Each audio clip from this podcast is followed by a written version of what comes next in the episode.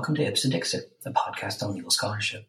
I'm your host, Brian L. Frye, Spears Gilbert Associate Professor of Law at the University of Kentucky College of Law. My guest is Lisa A. Tucker, Associate Professor of Law at Drexel University Thomas R. Kline School of Law. We will discuss her article, From Contract Rights to Contact Rights Rethinking the Paradigm for Post Adoption Contact Agreements, which will be published in the Boston University Law Review. So, welcome to the show, Lisa. Thanks, Brian. Thanks. And uh, it's nice to have some human contact right now. Indeed. Indeed, it really is. This has been a real lifeline for uh, Mabel and I uh, reaching out to people via the podcast. It's been really nice to talk to people. Oh, that's wonderful. Yeah, yeah, yeah. Well, so I really enjoyed uh, reading your paper for a number of different reasons, um, among which, as I mentioned to you earlier, I, I am myself an adoptee uh, who recently met my uh, birth father for the first time. Uh, so, you know, a lot of the observations you made in your paper really spoke to me me personally. Uh, but for listeners who might not be so intimately familiar with adoption law and the circumstances surrounding adoption in the United States. I wonder if, if, you could talk a little bit about the history of adoption in the United States. Like, how has it changed over time, especially in the last 50 years or so? Absolutely. So, um, when adoption, um, it used to be, of course, that there was a societal norm that babies were only born in marriage. And so in the 1950s or so, um, there was a very, very big history of babies being born to mostly teenage unwed mothers. Because if you think about it, back in the 40s and 50s, women tended to get married much younger than they do now. Men did too, but women in particular. And of course, back then, it was the woman's responsibility or the girl's responsibility if she became pregnant outside of marriage. And so, what was done with most of these young girls, young women, was that they were squirreled away. They would be, you know, visiting an aunt in another state or something. But really, what was happening was that they were being taken to maternity homes where their babies were taken from them at birth. And they were pretty much forced to sign agreements to relinquish their children. Um, many, many women have talked about the fact that they protested. They said, no, no, please let me keep my baby. Or within a couple of days after birth, please, I want my baby back. And they were told, no, uh, for moral reasons, you shouldn't be raising this baby, or the adoptive family already has the baby, or whatever.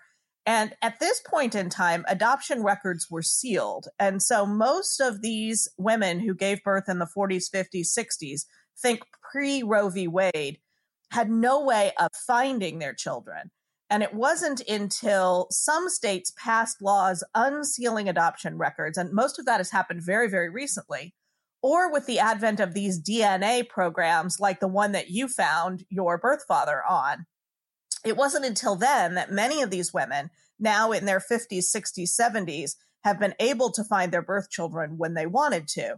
And of course, many of these birth children were never told that they were adopted. And so there has been a, a very, very interesting um, societal development with that, with, with understanding adoption from, from the far past. Now, what we found was, and what psychologists found was that this was very damaging for children. If they knew that they were adopted, then most children had these fantasies about this unbelievably fantastic birth family that would come and, you know, whisk them away and they'd become a princess in Estonia or something like that. Um, and birth children or and adopted children had a natural um, desire to know about their birth families. Now, that didn't mean that they weren't happy in their adoptive families or even that they didn't um, identify their adoptive parents as their parents. Many, many, many, most adopted children did.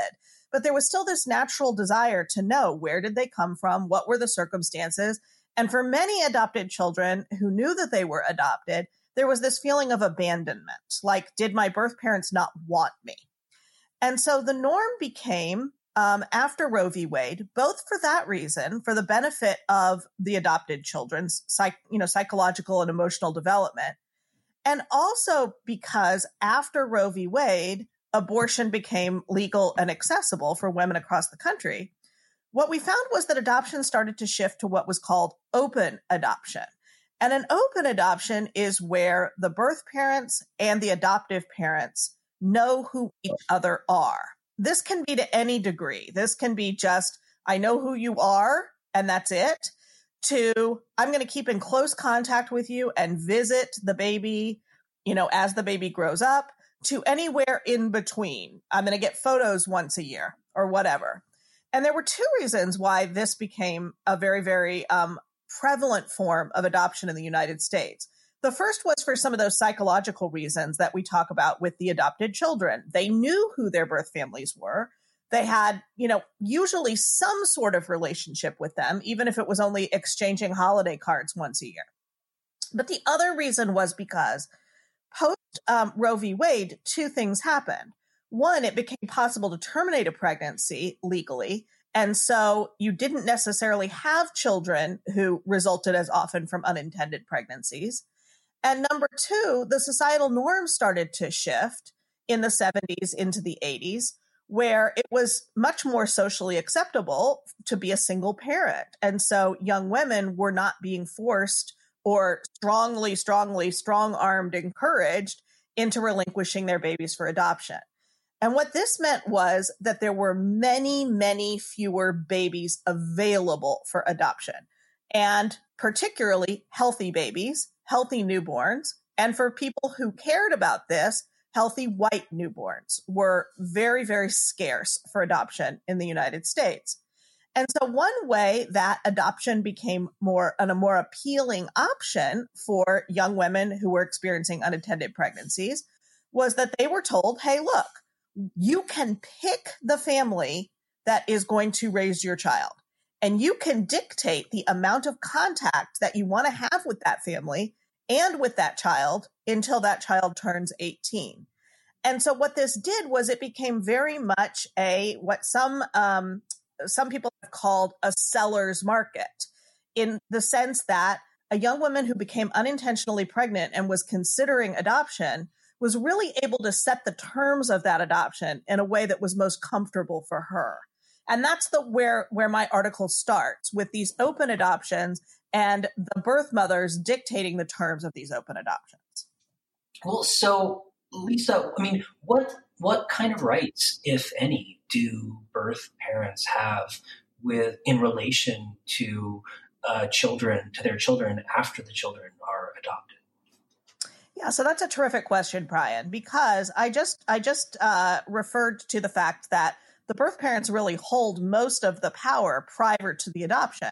Why is that? Well, it's because they have this, and again, some people have called it a, a very desirable commodity, this healthy newborn that is available.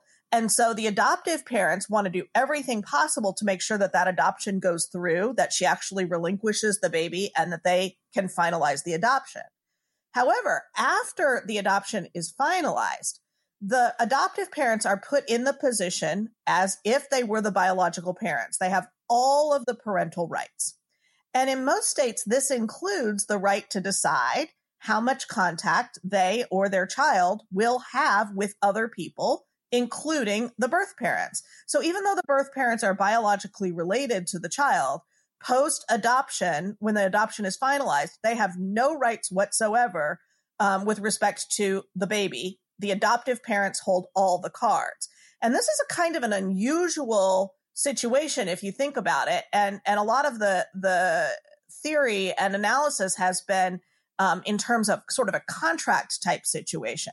Typically, in a contract, either both sides have equal bargaining power, or if they don't, for example, in a contract of adhesion, the party that holds the most power is going to be consistent throughout the life of the contract. Here, the power really shifts from pre birth, pre finalization of adoption to post finalization of adoption. So for the adoptive parents, it's really a waiting game. But once that waiting is over, then they hold all the power with respect to how to raise the child and who the child has a relationship with. Well, so in your paper, you write about post adoption contact agreements. I wonder if you could talk about what those are, how they work, and whether or not they're enforceable. Sure. So, a post adoption contact agreement is something that has arisen in this world of open adoption. And we should say that about 90 to 95% of adoption in the United States is now open to some extent, at least to the extent that the birth parent knows who is adopting her child and mostly where she actually chooses that family. So, one of the things that many adoption agencies and attorneys have started to offer is what's called a PACA or a post adoption contact agreement. And this is allows the birth mother ostensibly to choose a family to adopt her child who has similar goals and desires for that post adoption contact that she does. So if she's someone who wants to see her child every year on the child's birthday, then she can dictate that and that will be memorialized in an agreement, which some people call a contract, but we'll talk in just a minute about why it's not really a contract. It'll be memorialized in an agreement and both the birth parents and the adoptive parents will sign this agreement. This takes place in about two thirds of adoptions in the United States today.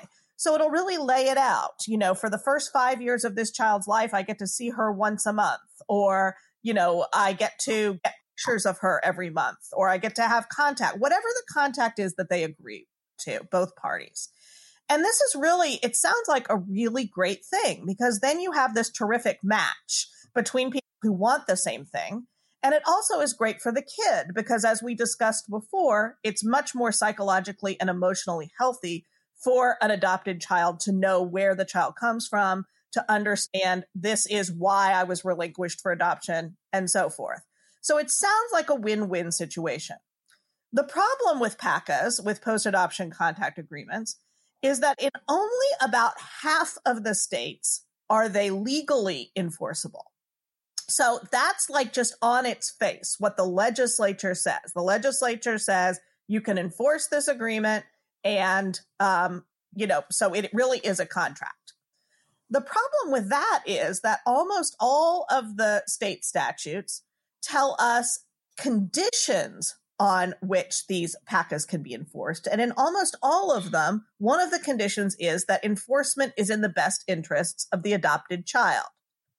Well, it's very easy for adoptive parents to say, it's not in my kid's best interest, right? She gets upset when she, you know, has the birth mother come over, or she wants to stay home and play video games. She doesn't want to go over there and visit, or, you know, whatever it is. And so it's pretty easy to circumvent the enforceability of these contracts. Also, if you think about it, people who are relinquishing babies for adoption typically are doing it because they are not in a position to raise a child. Certainly, there are some people who become pregnant unintentionally and just don't want to be parents. But most of the people, and this has been backed up by many studies, most of the birth parents who relinquish children for adoption say it's that it's not the right time in my life. I'm still in school. I don't have enough money. I have two other kids to support and I'm unemployed. And so some people call adoption a permanent solution to a temporary problem. In other words, if this birth parent became pregnant at another time in her life, and in fact, about half of pregnancies in the United States are unintended. But if this birth parent became unintentionally pregnant at a different po- uh, point in her life, she would choose to parent. But this isn't the right time, so she is relinquishing the child for adoption. So, what does that mean? It means that she is financially probably not in a great position. However, adoption is very, very expensive in the United States, anywhere from fifty to hundred thousand dollars for most private adoptions. And so the adoptive parents typically have financial resources. So think about how that would play in a litigation situation if you went in to enforce this PACA. The birth parent would, even if they had rights to enforce it, have a very difficult time actually doing so because the adoptive parents would have all the resources to hire lawyers, take this through the courts, and so on. And so it really turns out to be a very inequitable situation.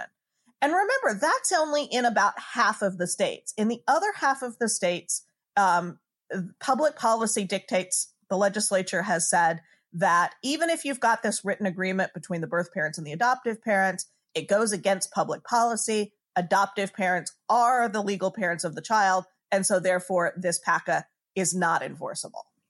Well, Lisa, I mean, I wonder if you could talk a little bit about this enforceability question. I mean, normally in contract law, if parties have a negotiated agreement that they both like discussed and came to a meeting of the minds, we would say that this is the kind of thing that would be enforceable. What are the public policy reasons for not making these agreements enforceable? And you think that is good policy or bad policy?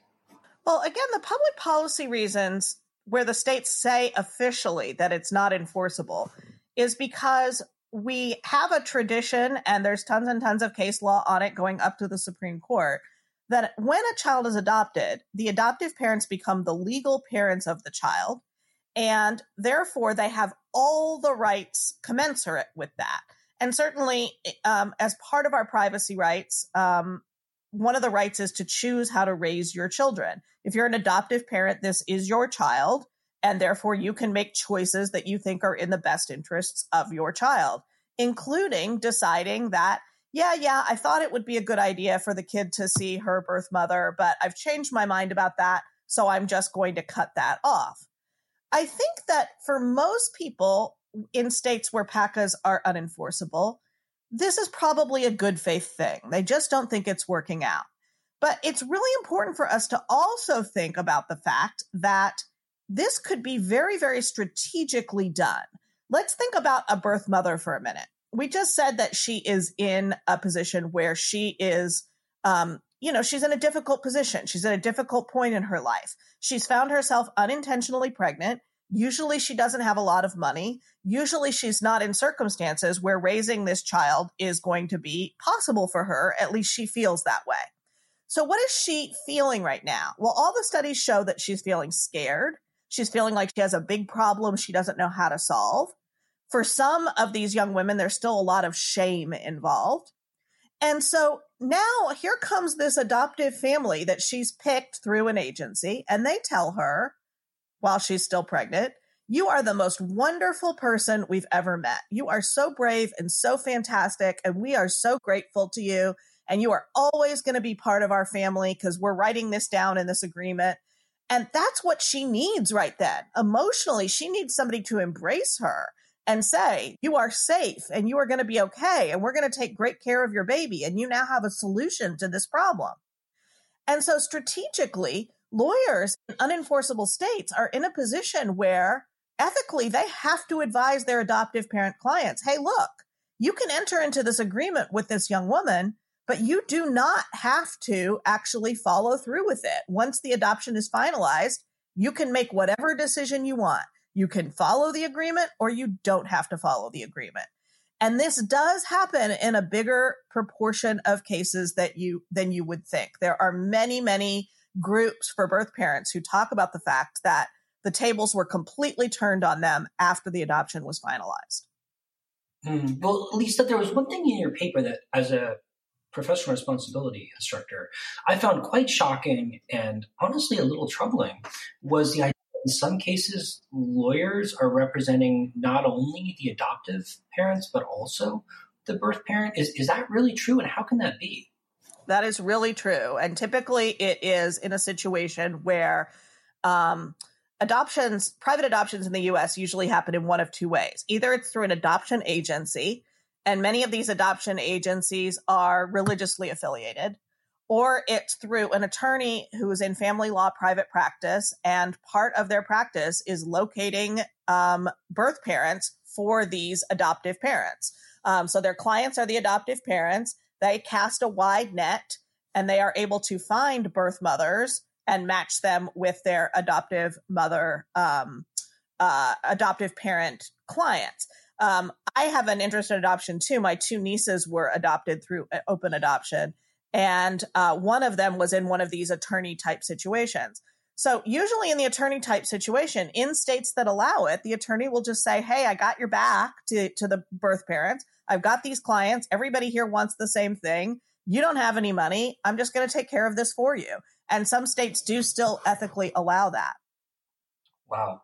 Well, so in your paper, you propose an alternative paradigm for thinking about uh, post adoption contact. Um, and really, I think, if I may, like kind of the way we think about adoption more generally. I wonder if you could talk about the proposal that you make in the paper and why you think it's better for birth parents, for adopted children, and, and maybe for adopted parents as well. Sure. So let me start by saying that even in open adoption, the parties do not have to enter into a post contact adoption or post adoption contact agreement into a PACA. Um, that's not a requirement in any state of an open adoption. So this is a completely voluntary thing that they do in the first place.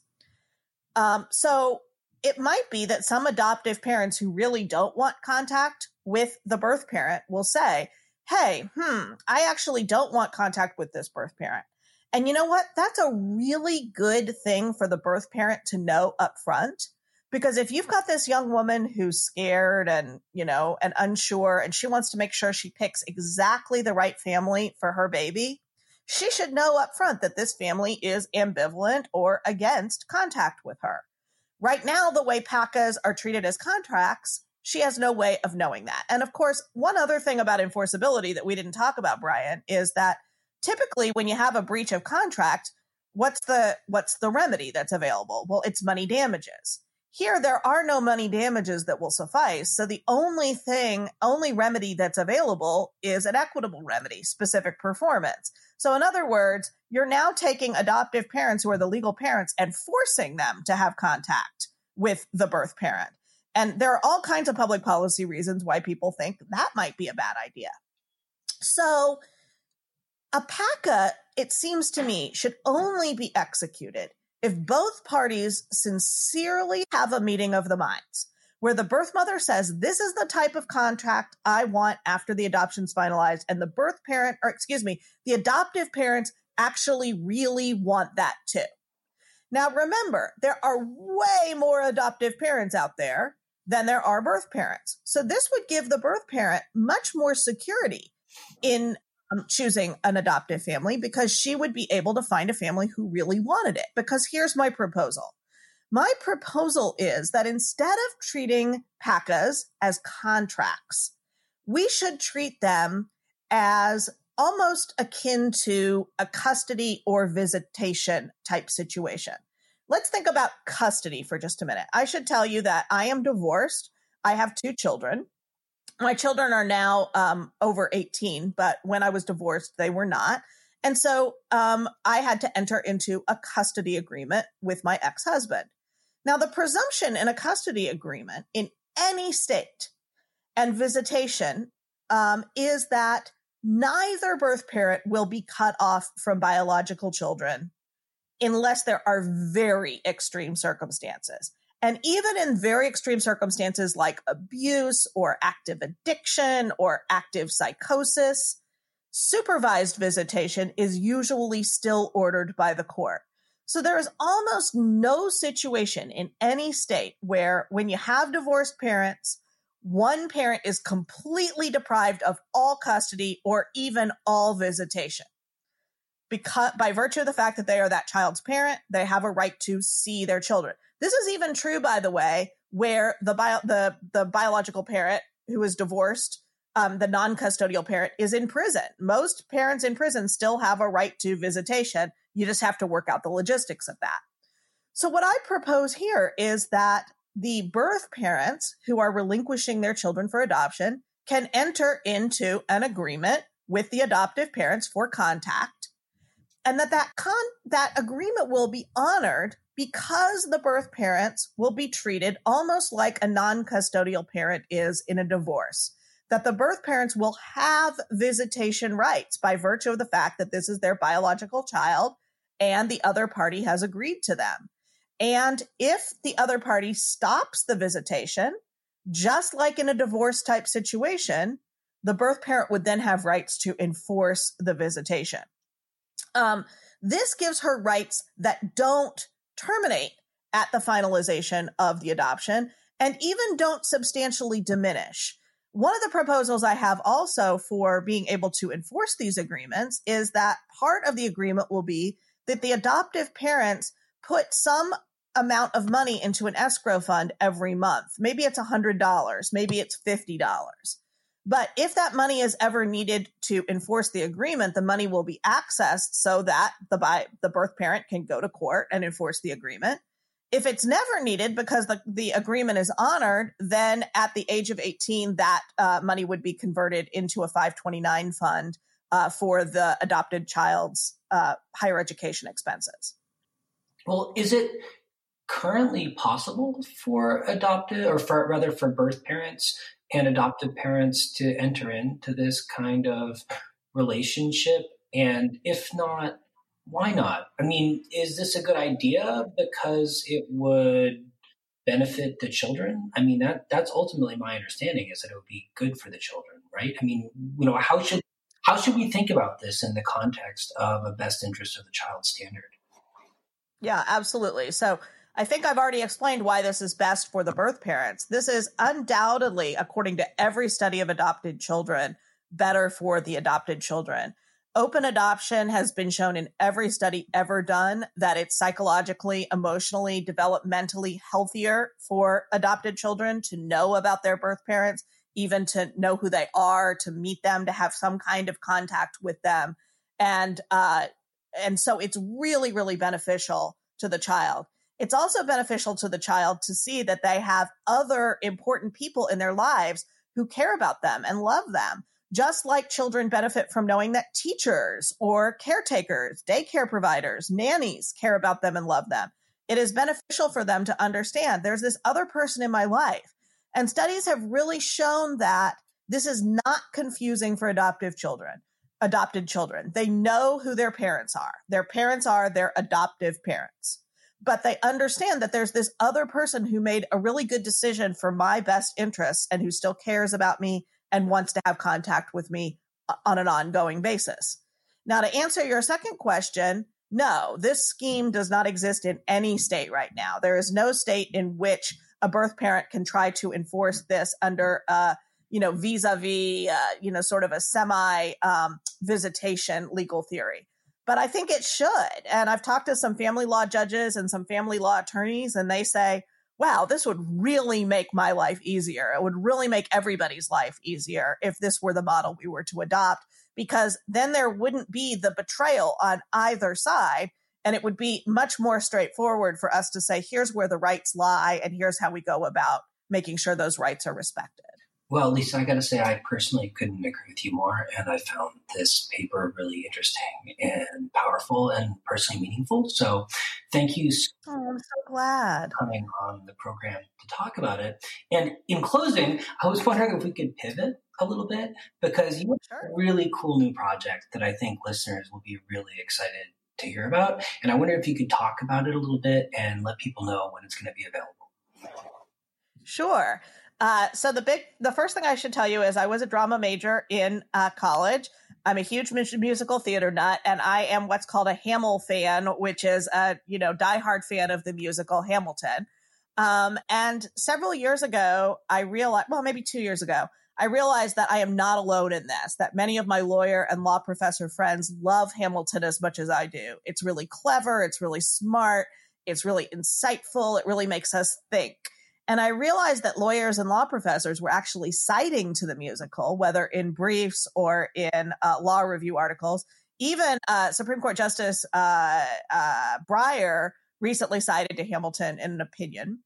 Um, and so I got together a bunch of law professor and lawyer friends, people who have all different points of view, whether they're IP um, attorneys or um, professors, family law, feminism, um, you name it, it's in there. People who wanted to look at some legal issue through the lens of Hamilton the musical, or people who thought that the musical actually had something to say about a legal issue that they were interested in. And so this book is coming out in uh, the fall from Cornell um, University Press. Um, it's called Hamilton and the Law. And it is a series of 33 essays by a lot of professors that people will know um, about Hamilton. Um, it's not, it's an academic book, but it's a very accessible academic book. What I asked my contributors to do was write about 2,500 words in the style of maybe an article for the Atlantic, something that was smart and interesting, but was also ex- accessible to a general readership. So I'm hoping that it's going to find a readership and an audience um, for Hamilfans everywhere, but particularly for lawyers and law professors who who think this would be a fun read. Great. Well, as one of the peer reviewers for the book and someone who has never actually even seen or heard any songs from the music. Brian, we're not supposed to tell that. I totally thought the book was great anyway. So, oh, thank you. If even I loved the book, then I think Hamilton fans will love it like orders of magnitude more. Um, I thought it was a really uh, fantastic piece of work. The contributions were phenomenal. Great idea and really beautifully executed.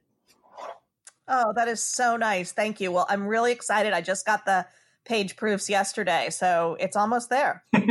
awesome. Well, thanks so much for coming on the show, Lisa. Thank you, Brian. It was great.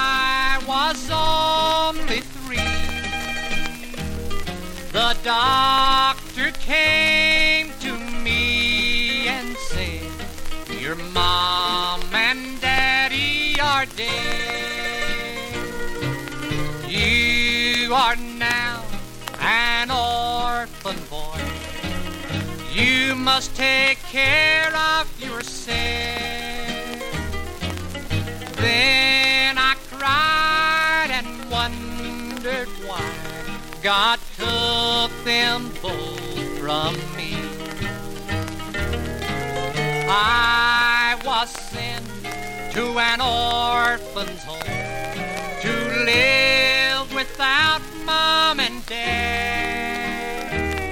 As years went by, I tried to forget the home that I once had. Each night I prayed when I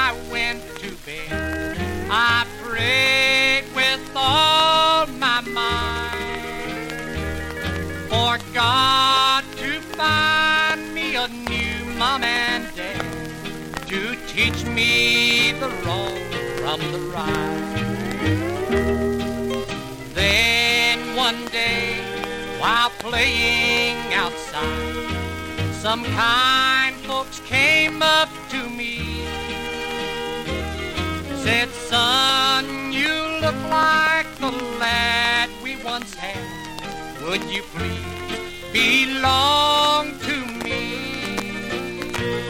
at last I found what I